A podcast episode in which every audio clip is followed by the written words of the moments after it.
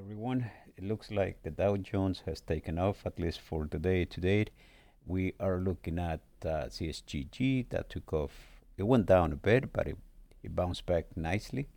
And uh, we're looking at Lyft, that's positioning itself maybe for a takeoff, as well as BLNK. Um, NVTA had some better earnings the other day, but um, it's low. It's 161 is the uh, 52 week low.